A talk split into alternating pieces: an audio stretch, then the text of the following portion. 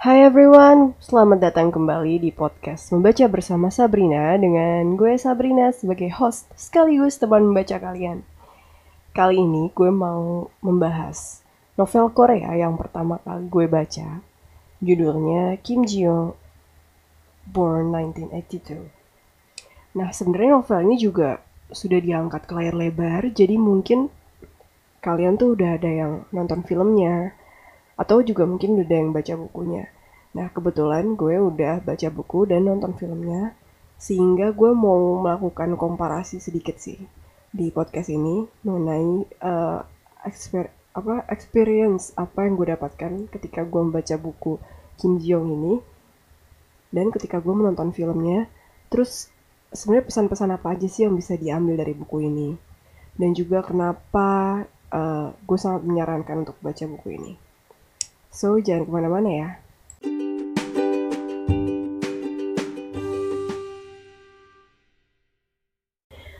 Kim Ji Young Born 1982 ini bercerita tentang seorang perempuan yang mengalami gangguan mental setelah dia punya anak. Nah, ini isu yang sebenarnya jarang banget dibahas di society, meskipun uh, kalau di surroundings gue sih alhamdulillah untungnya tuh udah banyak yang aware mengenai postpartum blues.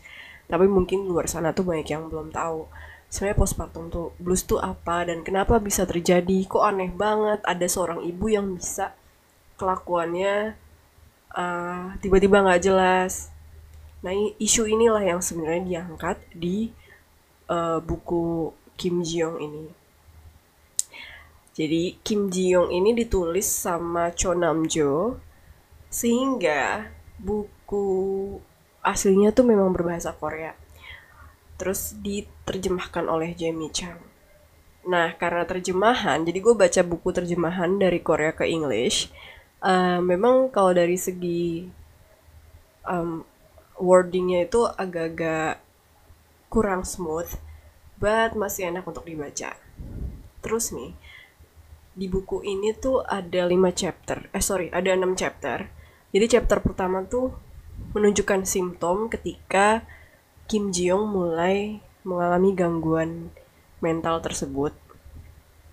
Gangguan mentalnya tuh muncul ketika si Kim Ji Young lagi bertamu ke rumah mertuanya bareng sama suaminya.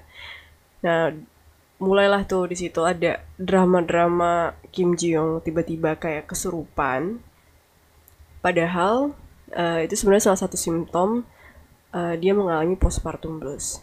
Terus uh, alurnya mulai uh, mundur nih dari setelah kejadian dia mengalami simptom awal gangguan mental mundur ke uh, cerita masa kecilnya Kim Ji Young. Jadi chapter-chapternya tuh bercerita partisi gitu ada masa kecil, terus adolescent, terus juga marriage life dan uh, chapter terakhir tuh tentang keadaan terbarunya si Kim Ji Young. Terus Kim Ji Young ini juga ditulis dari sudut pandang orang ketiga. Jadi ceritanya tuh si psikiaternya Kim Ji Young yang menceritakan kisah tentang pasiennya ini. Nah, pengalaman gue nih ketika membaca buku ini jujur gue banyak melihat trigger warning dan juga disturbing disturbing situation ya. Gue kayak pas baca buku ini, ini tuh bukunya tipis banget, cuma 130 halaman dan gue bacanya secara legal di script.com.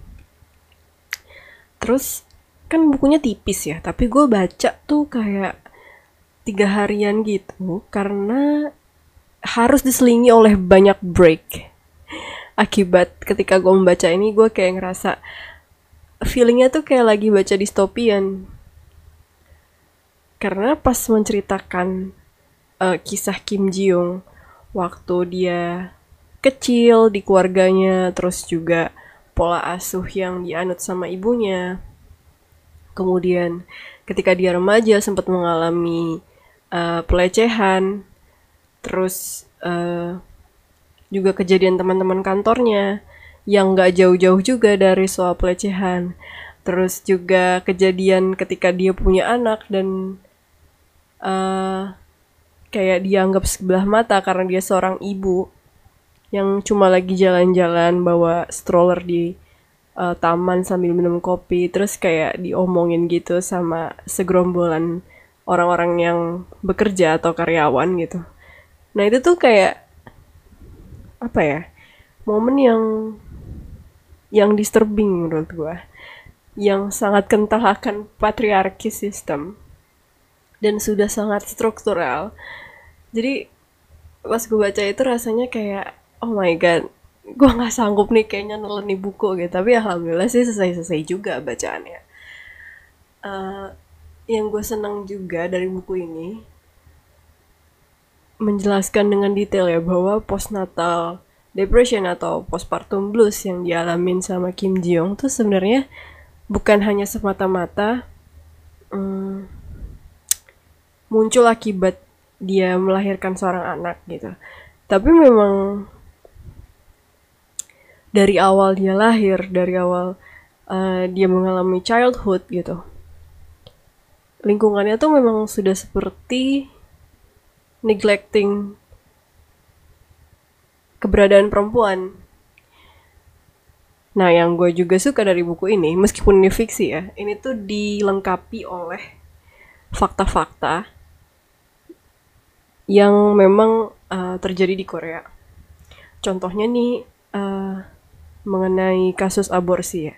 Jadi ternyata di tahun 80 sampai tahun 90-an di Korea rasio uh, jumlah antara laki-laki dan perempuan tuh beda jauh. Banyakan laki-laki. Kenapa? Karena di masa itu aborsi masih legal. Jadi ketika si ibu nih mengetahui bahwa janin dalam perutnya adalah seorang bakal calon anak perempuan, ibu ini pasti akan buru-buru untuk mengaborsi bayi tersebut.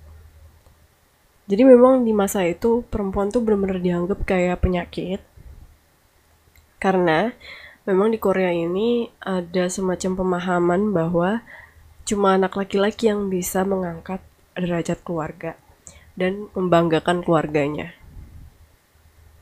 Gitu sih. That's why um, ini buku yang menarik karena dilengkapi dengan uh, banyak fakta-fakta di dalam uh, ceritanya gitu ya. Jadi diselipin footnotes footnotes gitu yang memang uh, faktual dan bisa dipertanggungjawabkan. Terus juga apa ya di bukunya tuh bener-bener diliatin bahwa ketidakadilan secara gender terhadap perempuan itu sudah terjadi dari generasi ke generasi. Jadi selain menceritakan tentang Kim Ji Young, juga sedikit-sedikit tuh uh, si penulis buku ini menceritakan juga tentang kisah ibunya Kim Ji Young dan juga neneknya.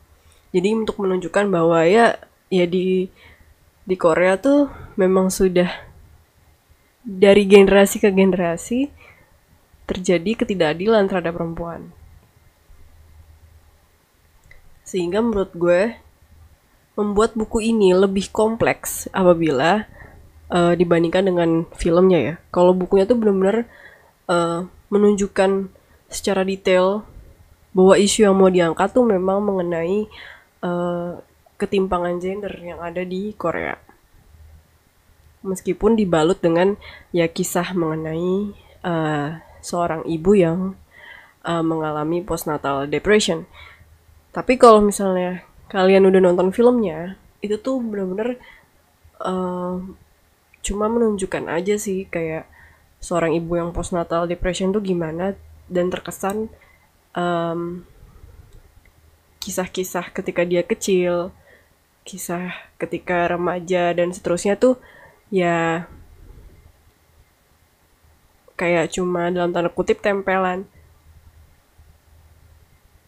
itu sih yang gue rasain ketika gue menonton filmnya ya. Nggak tahu mungkin karena gue bias karena gue baca bukunya duluan atau uh, gimana but itu kerasa bedanya.